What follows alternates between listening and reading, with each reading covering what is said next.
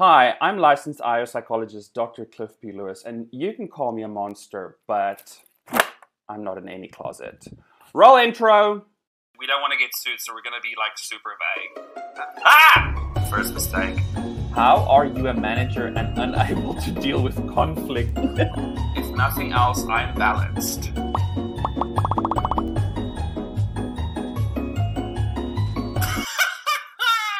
Welcome to Management Tool, the show about psychology, employment, and management, where my esteemed guest and I talk about why what you're doing is wrong. On the line today, we have my uh, uni housemate, roommate, and neighbor, Alexander Leigh. Hello, Alexander. Hi there. Cool. So, Alex is currently a VC investor at one of the most active equity investors in the UK. What is VC? Venture capital.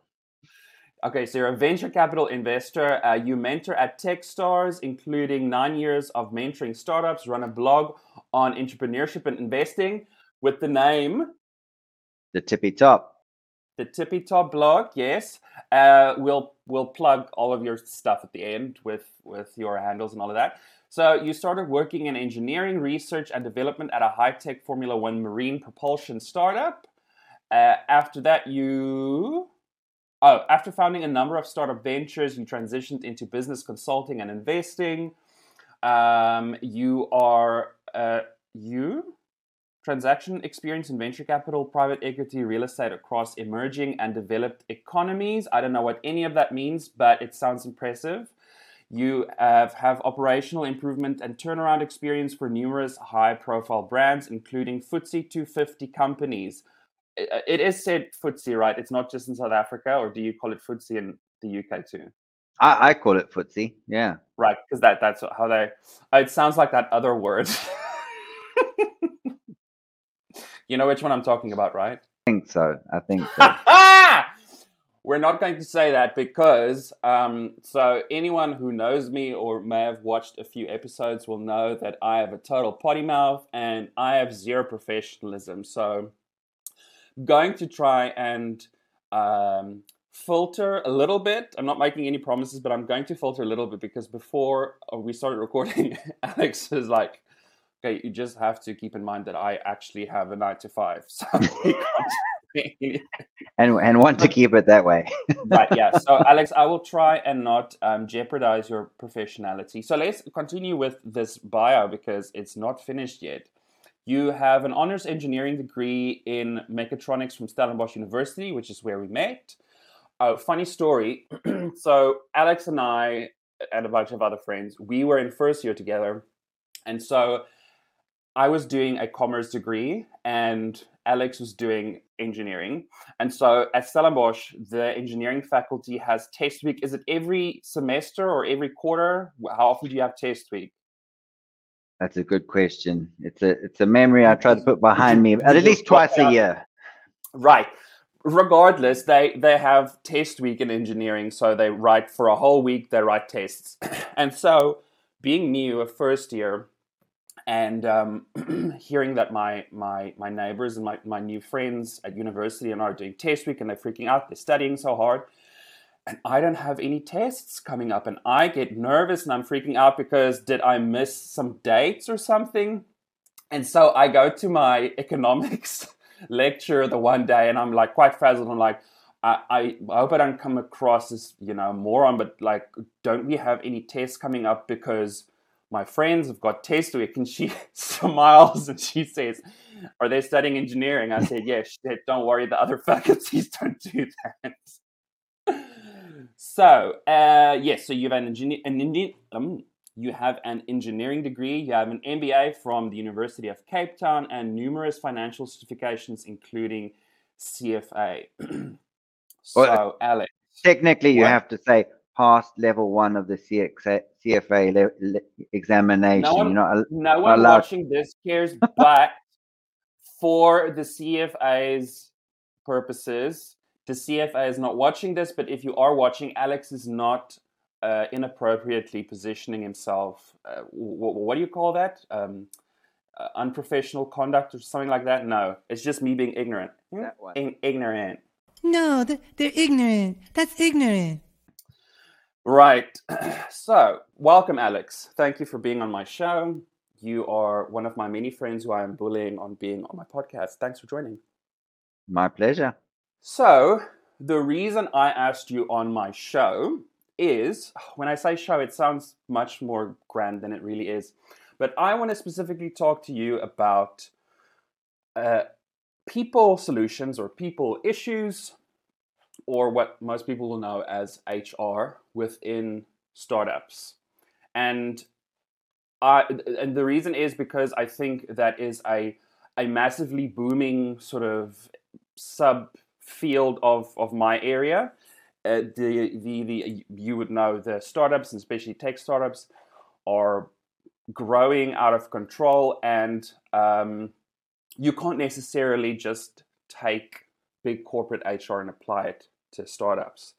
So there's a lot of interesting things happening there, and I would love to hear your experiences or the experiences of the people that you work with with your startups. And yeah, just talk about people solutions in in startup in the startup uh, sphere space. But before we get to the roasting, so my show is all about roasting people for being bad. But I am, if nothing else, I am balanced. So I like to start my show with a little segment called The Sharpest Tool in the Shed, where we celebrate someone who's not being a management tool, but is actually being a sharp tool. And let me just quickly pull up my Excel spreadsheet. Um, the sharpest tool in the shed this week is I'm, bu- I'm going to butcher this name uh, Shan, uh, Sanjeev Bikhchandani. Does that name ring a bell? Not to me. Okay, so why is Sanjeev the sharpest tool in the shed? So, uh, are you aware of ET Startup Awards? Not Economic specifically. Times Startup Awards. Right. I'm sure there's a lot of award, I almost said award shows. Tell me that you grew up in the 90s on MTV without telling me you grew up in the 90s on MTV.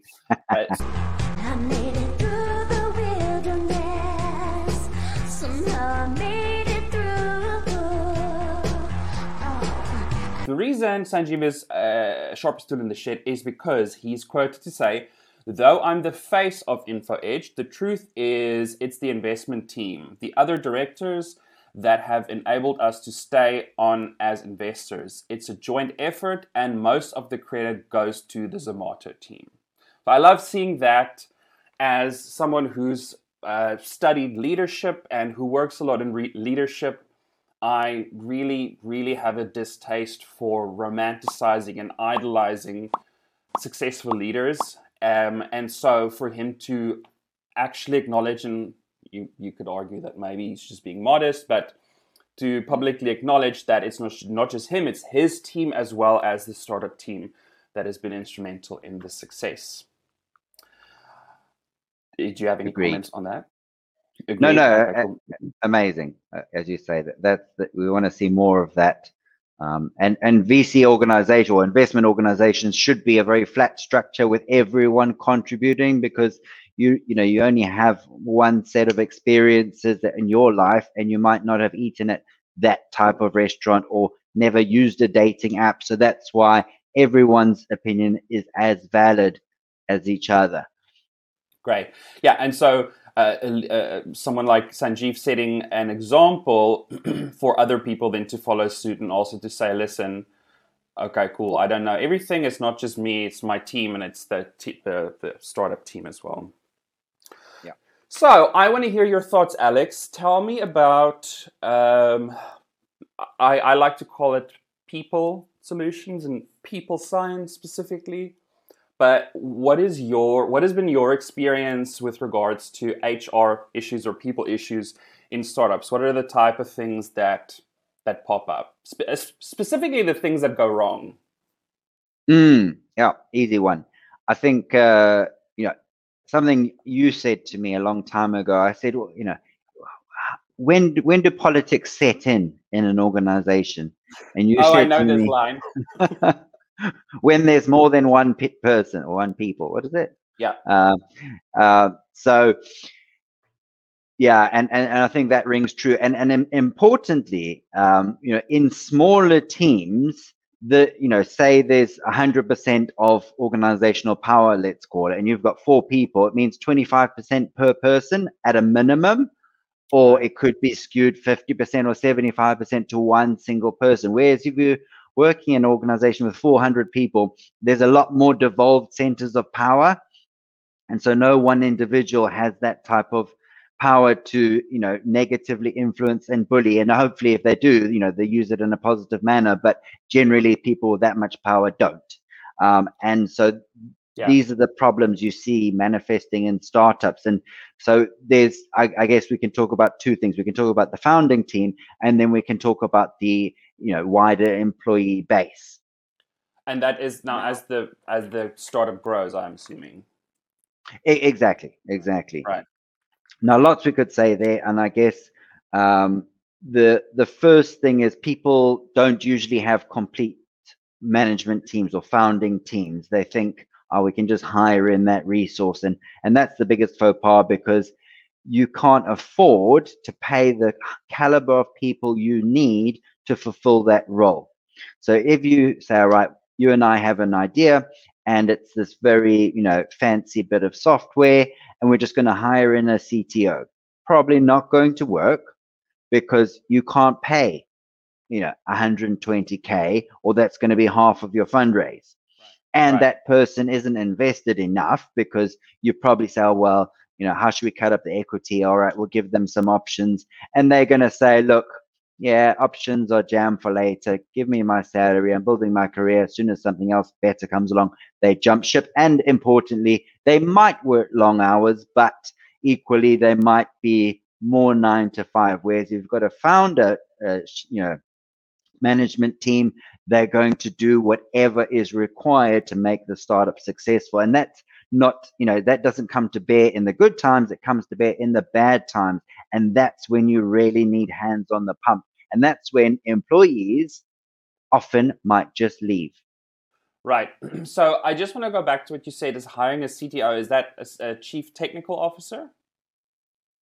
Yeah.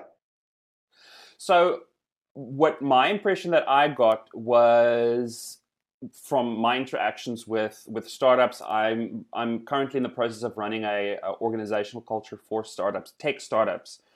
Uh, and it's it's quite interesting to engage with these stakeholders.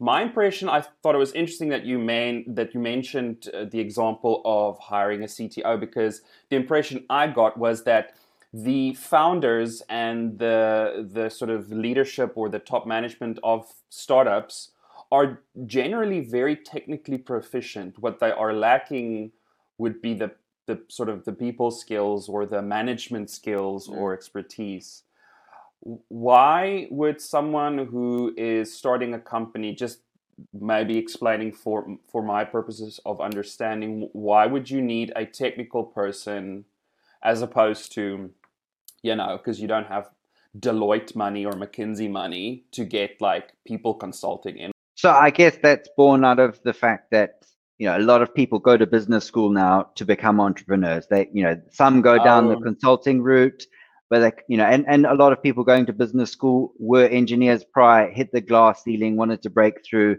But even if, if they did that, they probably wouldn't gon- want to go back to the technical side. They'd want to use their understanding of technical to build a better product and sell it better and have you know better commercial outcomes.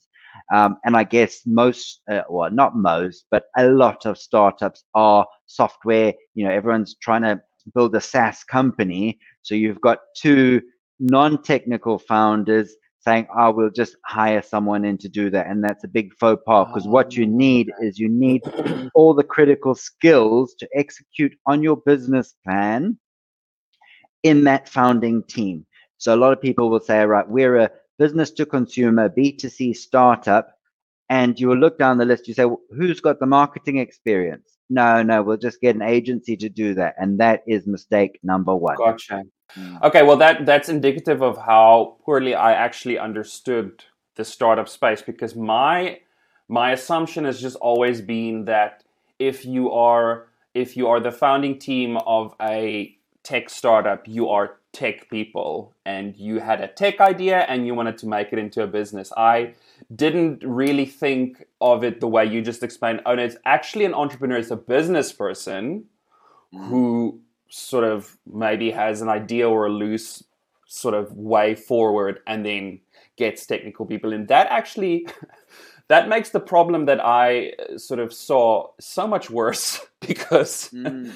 Because now now not only the the the sort of people priorities are is is that an expression suckling at the back teat? Because that's an Afrikaans saying that you're what you're the, ru- you're, you're- yeah you're the the runt of the litter. So you're not just one step back in terms of level of priority. You're now two steps back because understandably we need technical people to know how the actual product that we're trying to sell works. Mm. and then we can start worrying about people. So it's really no surprise that it's a hot mess uh, in terms of people. Yeah, and and and like to your point, you know, you're not incorrect by saying it's often technical founders because you might have two technical founders that met, you know, during engineering, and they don't have the commercials, and equally as dangerous right because you need someone who can build the pitch decks, who can go out, talk to investors, do the selling, and if that's not in your wheelhouse, you've got a big problem.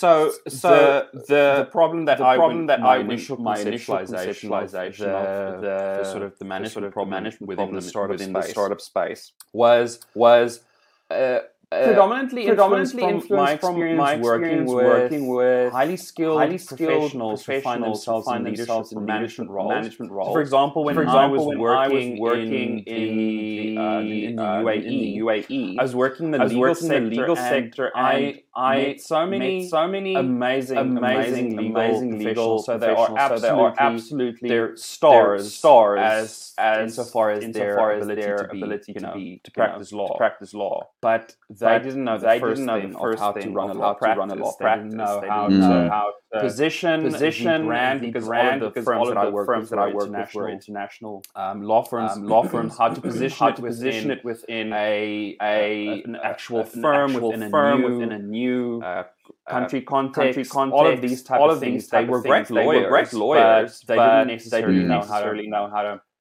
translate, translate their their technical, technical skills, into skills management or management leadership skills. So, skills. So what then happens? what then what happens? Have you what have you seen seen happens when happens when you you people aren't people aren't necessarily necessarily the priority the because, I- either I- if either I'm a if technical I'm a team, I need to get my I need to management, my management and I'm right, looking at I'm venture looking at venture capital, or I'm an entrepreneur, or I'm an entrepreneur and I'm looking at and I'm looking a at technical getting person in, so technical that the person in, product so or the service product or selling service is selling is up to standard. up to standard. What then happens? What then happens with HR? HR. No, no, there's no time for HR. Um, that that's a cost oh. center, and we need to, you know, and and and it is it's a big faux pas. And I just like to come back to something you said in terms of, you know, if you're good at you know at your trade, does that make you a mm. good leader? And what and it's not just a a startup phenomenon, it, a big, as you say, a big corporate phenomenon that people are promoted to their level of incompetence because when they get to that next rung on the leadership level and they're not good at it, they probably should go back a level, but instead they kind of just stagnate there. they stagnate or uh, people tend to frame stuff really negatively and i know that's rich coming from me with a show called management tool but uh, instead of maybe mm, identifying developmental areas or setting like personal development plans or things like that people just go oh you're a shit manager um, we, sh- we shouldn't have put you in this role or demote or you know if Yeah. worse comes to worse fire so then, okay, so people is a cost center. I'm not surprised to hear that. That's definitely uh, sort of what I expected. So then maybe we can think then in terms of recruitment, training. Yeah. Uh, look, yeah. uh, look, you- you're absolutely right. No, I'm not saying it's correct that it is a you know should be seen as a cost center, Oh, and no. it's not not a priority. It's just that's the reality. And I think um, a lot of startups are waking up to the importance of organizational design and actually recruiting uh, in a sustainable manner and ensuring retention because one of the you know if you lose someone in a start or uh, if you recruit badly and they mess up the culture because again looking at that percentage of um, of the pie if you're four people and you go to five and that 20% is the bad egg that can have a really detrimental effect on your team. So those first hires are are just so important. But i think you, we could start even earlier because you know the, the founding team is generally where things go wrong in in most startups. You look at the st- statistics you know x out of 10 9 out of 10 fail it's usually something to do with the founding team the the kind of once you're able to recruit more people and everything that's actually not too bad and then you probably go through another inflection point so if we stick on the founding team um, back to my original point in terms of skill sets to uh, execute on the business plan. The other thing that's so important is having the same propensity for risk. Um, Right. and, and this is a model taught to me by uh, an LBS professor, a London Business School professor. And because if you Oh, like "Alright, light flex. so you know we should spend all the money and, and go hard at marketing and someone else doesn't want to and they want to just go back to their nine to five job or you know their their their spouse is saying well hang on you know why don't you go apply for that big corporate job? You're going to have this big dichotomy and you know you're going to say all right i'll work on it in the evenings and the other guy says i've just quit everything. I've sold my house and i'm going going in full tilt. And that's where you start seeing conflicts start to come in. I'm working more than you. You're not committed as me. How much equity have you got? How much are you being paid? And then it goes back to the politics.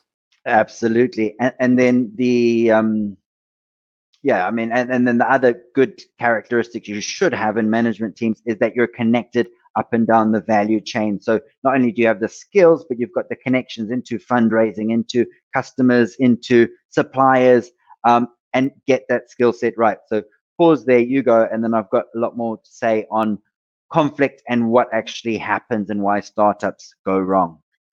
I'm loving this conversation because I'm just seeing how flawed my assumption about what the problems are with people issues in startups, how flawed that really is. Because, first of all, I weren't, I my, my assumption about where the priorities of people lie was wrong, or pe- people issues lie. But now I'm also understanding better where the focus should be. It should not be with necessary well, the- not the first focus of people solutions and startups shouldn't be with the culture and the recruitment and the development and the retention. The first focus should be on getting a healthy relationship between the founders. Yeah, yeah, yeah. Absolutely. Uh, based on what you've said and your own experiences it sounds to me like that should be priority number one and it needs to be close to perfect before you even think about oh development plans and recruiting and, and stuff like that is you need to get you need to get that that that, that team to work together.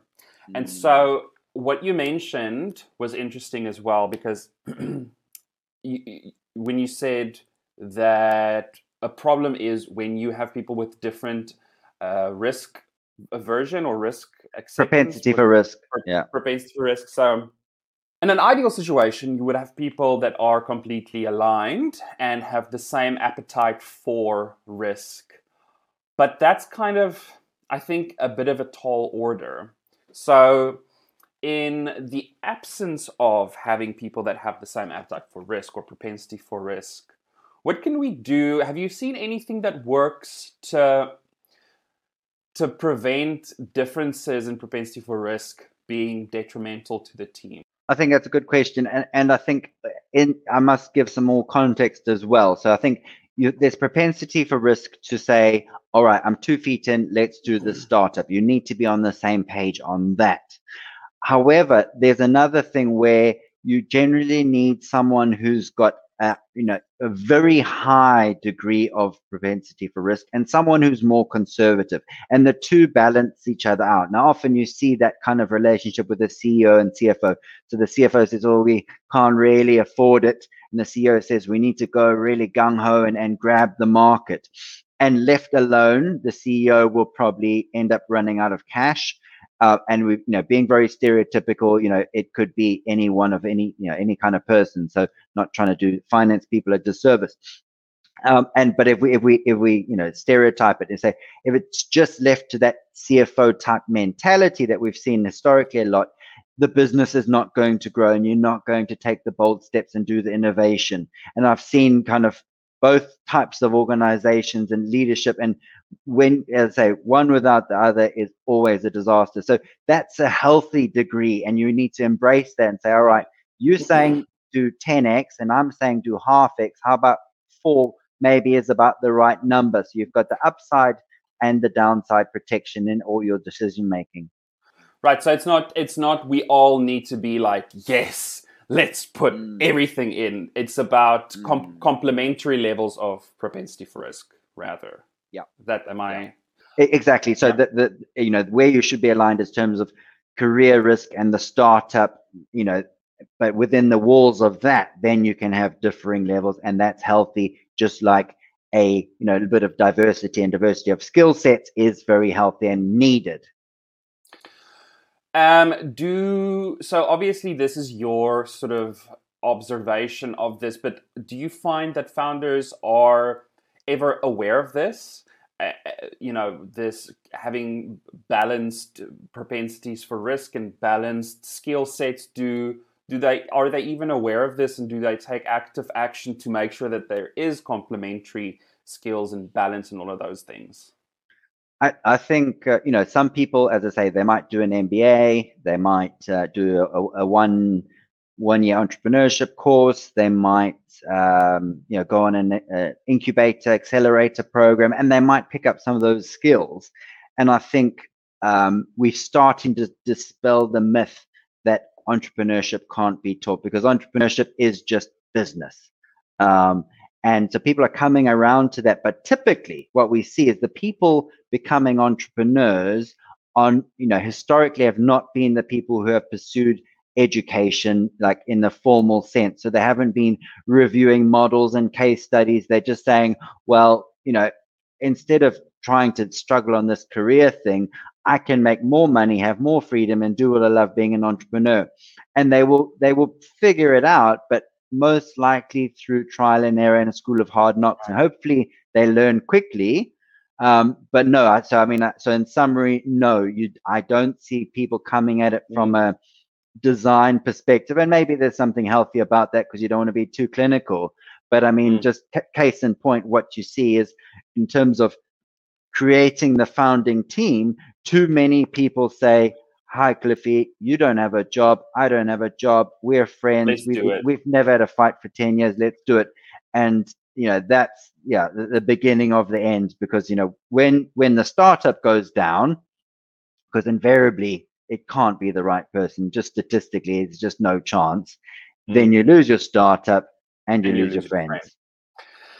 and that's terrible. Um and so i'm left thinking because i often find myself because as a cons- as a consultant which i'm predominantly doing at the moment i often have to convince non people people of the importance of what i do uh, you, you Mm. very very rarely find a ceo or a coo that really i mean they all go oh people are the most important but Yeah. they don't really believe they don't really believe that they say Mm. that because that is the pr thing to say Yeah. and i often have to explain why they need to spend additional money on certain you know standardized measuring instruments or certain types of development interventions that's not just classroom training Mm. And so how how do I convince the two friends who have never had a fight and have a great idea and they think they want to start a startup? How do I, as a people professional, convince them that you can't just worry about your product? You need to look Mm. at your relationship. You need to look at how you work together. You can't wait until you start the fight you have to be proactive in how you manage your relationship and how you work together how do i how do i convince them of that the importance of that Yeah, I think eh, people are coming around to the fact. Okay, put in a legal agreement at the outset. um, you know, and, and it doesn't have to be a full blown legal agreement, but you just write down on a piece of paper, Hmm. I get this amount of equity, we take this amount of holiday. These are the, you know, those things that come later in a startup, but should be at the beginning because that's when the fights start. However, Yeah. that piece of paper is not going to save you if you fundamentally don't get along and you are not diplomatic and you know it's going to get stressful because you're not going to have a source of steady income you're going to have as i say your family members putting pressure on you and you know i, I think difficult to convince people if they don't already know and and just in terms of advice to, uh, what types of people you should be looking for. I think it's colleagues because you know there, there's still that line with colleagues. It's like we're friends but there's that level of professionalism and that disconnect and but and that level of respect and being cordial and providing you work with nice colleagues. I hope you do. But that's the kind of relationship you need with your co-founder not your best friend or your That's actually family member. Yeah. Yeah, we're on the same wavelength because I was just about to, before you mentioned, it's maybe better to get a colleague instead of going into business with a friend. Yeah. I wanted to I wanted to ask you, okay, cool. So now we've got the legal agreement in place. We do agree we're gonna take leave, we have certain boundaries, we have this equity, etc. Mhm. But how do we how do we enforce that? Because I've seen in so many instances, big companies, small companies, international companies, they have policies and structures up the wazoo, but no one sticks to it. I recently worked with an organization that actually had a work-life balance policy, like people shouldn't work longer than certain amount of hours. They should have rest days, no work at night, no work over the weekend, etc., etc. I promise you, every because I'm an I'm a consultant, so I charge by the hour. Because trust and believe, I was working for burnout because that was Mm. securing the bag. Mm. Um, but so many people that li- late night when I'm online, I see, oh, you're online too. Um, so even so, if you're so if you're a friend, you have an existing personal relationship. It would it's difficult to maintain boundaries, which in the long run ensures the friendship, uh, Mm. which is quite which is quite ironic because you have an existing relationship and to maintain that relationship you have to maintain a certain kind of distance or at least set boundaries and keep those boundaries in place Mm. which you typically don't do because as you mentioned you know you go the extra mile and you work yourself into a to the bone Yeah. whereas with with a colleague with, who you don't have a relationship with and you don't really ne- necessarily have the the need to maintain a long-term personal relationship but you end up doing because it's easier to maintain boundaries with someone you don't have an existing personal relationship with I, th- I think yeah, spot on. Um, and yeah, I mean, I'd like to yeah come come back to the importance of founder conduct, and not only founder conduct, just people conduct. Um, Mhm. You know how you treat each other, how you treat your customers, how you treat your suppliers, how you treat your investors. Um, but as I say, and you know, everyone says, "Are people are the most important thing?" And I've everyone I knew that, you knew that, and I've gone on show this- me show long- me this long journey of investment to come back full circle to go, wow, I underestimated by a factor of 10 because what I'm seeing or what I've seen is that you take the best company, the best idea, and if you've got someone who's just not part of, you know, doesn't seem to respect humanity and just doesn't act like a decent person, it does not matter. The startup will fail or whatever it is that you know and that's because all relationships break down. So it is all about relationships. So people say would you invest in a good management team and a bad idea or a bad you know bad management team and a good idea? I think you know it, it's certainly it's the good management team with the mediocre idea. You'd never invest in a in a bad idea but you know a, a mediocre idea that could become great with a bit of nurturing it's not completely flawed you just need to polish it up and that's part of the innovation you know entrepreneurial journey but as i say and and i just want to pull up a, a nice statistic here and i've just seen they've changed it so cb insights they do a lot of startup research, and Mm. they've actually just just changed the the ranking order. Why do startups fail? It used to be no market need number one, Mhm. and then number two run out of cash. Now I see they've recently changed it that 38%, and this is now the top category, run out of cash or fail to raise capital. Now that generally is because they don't respect the CFO and the financial model, and also working with investors and um, you know demonstrating proof points. But often that comes down to the uh, you know the the behavior of the team and how well they get along with investors. But and a long Oh, story so- short, mm, behind the behind the money, there's the relationships. it, yeah, abs- absolutely. Um, and then so I'll just talk briefly. No market need. You know, the startup shouldn't have probably existed in the first place because the idea was not good and no one needed it. So you know, everyone went on and got the Twitter account and the offices and the, this and uh, and meanwhile there were no customers. So you know, anyway. But what's scary to see is that on this list, right somewhere down the middle, it says not the right team. 14% of startups failed because it wasn't the right team.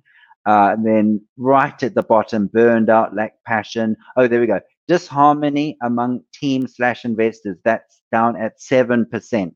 Now, I contest that because what I see is most startups fail because of conflict. And usually, again, not wider employees because of founding team conflict. However, it's not a very nice thing to say. So people say, yeah, there's a bit of conflict, but yeah, we ran out of money. Why did you run out of money? Because you were fighting so much about this, that, and the other, and you couldn't affect your fundraise. So, in Alex Leigh's statistic, why startups fail 80% fail because of conflict and people issues. But do you think? Oh, I love hearing that. I mean, it's a horrible thing, but it's valid. It's it's validating for me as a people professional to hear Mm. a venture capital professional say that. Oh, see, my screen just froze. Just bear with me. I need a CTO to help me work these things. um, right. So, so you mentioned uh, it's not a nice it's not a nice thing to say. You know, when you're asking a survey or whatever. Uh, it was was it a relational thing? But do you maybe think that maybe people just don't realize they only see the money. We Mm. were unable to get Mm. the money, and they literally just don't realize. Wow, it was just because we were fighting. If we weren't fighting, we Mm. would have been able to get the money. Do you think that's maybe a factor as well? Perhaps, but you know, looking at the startups that I've seen fail, they they know I know. they just Mm. and may, maybe it's British startups and they're being polite, but no one likes to to say it. It- It's you know when it. yeah, it's you know whenever whenever you, someone leaves a, a company, it's like oh you know keep in Mm. touch, good to work with you, even though they've just taken them out the back and shot them. Like uh, that's a Right. British culture thing. Um, it might differ around the world, but generally, I say in startups, often people make that mistake of working with their friends, and you don't want to upset them, and you, you maybe you were friends for ten years, and maybe in a couple of years you want to pick that up. Um, so that's it. And I think uh, bringing on to you know, founding team issues, we need to talk about the board because no, hopefully you know the founders eh, eh, listening have a board uh, and realize the importance of a board. And they say, you know, I, w- I work with a lot of board professionals and board training experts, and they say the success of the board. It, again, it's not down to board packs or governance and everything. It's down to the level of dopamine or cortisol in the boardroom. So if there's a lot of angst and fighting in the boardroom, that culture permeates down. Founders, uh, they dread the meetings. It's not productive. You don't talk strategy. They don't get the emotional support they need. And that is the beginning of the end. Whereas if it's uplifting, if it's a supportive environment, you get advice, you, you know, that is the making of a successful business. Uh, yeah, no, it's it's about balance, and as you said, definitely it comes down to relationships, and it is very validating to hear someone who's not a leadership professional, uh, uh, a leadership, a people professional, talk about relationships among founders, boards. Yes, things like policies, governance, and the product product and all of that and the venture capital the money Mm. and the customers is all important but underlying all of that is relationships Mm. So um And- i think yes Just, just finally, in terms of how do you convince people that your services are required? You know, you you you you, de- you don't sell to people; people buy from you. And I think, it, you know, if anyone is in that similar kind of boat, it's you get to the the stock. That's why a lot of investors focus at Series A because if startups have gone through pre-seed, seed, they're at that more mature stage. They've only got there because they understand the importance of people issues or, mm-hmm. or good people management. And when they want to go on that proper big scale up journey, they'll say, we need support to get this right because the culture and the people are so, so important to our success. And that's where you land your pitch on their desk and they'll say, that's exactly what we need. oh wow what a positive way to conclude a show called management tool Well, thank you, Alex. I think that was really insightful, and and I'm you, know me, I shoot from the hip. Uh, so I'm not just saying that because we're friends. Uh, That was this was a really stimulating conversation. I actually wrote down a an idea for a research proposal or a research Mm. project that I think the two of us can actually do. So thank you very much for your for your insights. If anyone wa- wants to challenge your Alex Leigh statistics about why startups fail, they can rewind this video and listen to your credentials again. So, thank you very much for sharing all of your amazing insights. And I hope that my one listener uh, actually could take some of this on board and learn something as well. Before we, before I let you go and do your nine to five, or I mean your five to nine, let's face that's what it is. Uh, where can people cyber stalk you? So, tippytop.com. Um, and then the Tippy Top blog is my handle across most channels, including TikTok, Twitter, Instagram, Facebook. Um, you'll find me. But I'm, I'm a big fan of LinkedIn. That, that's my, my go to. And on LinkedIn, it's Alexander Leigh, and Leigh is L E I G H. Fabulous. Okay. Cool. Um, I am to Gen Z's dismay on TikTok as well, Insta, all of the all of the big ones, and my handle is Clif with one F P Lewis. Go check us out. Join us for the next episode, and yes, don't be a tool. Bye.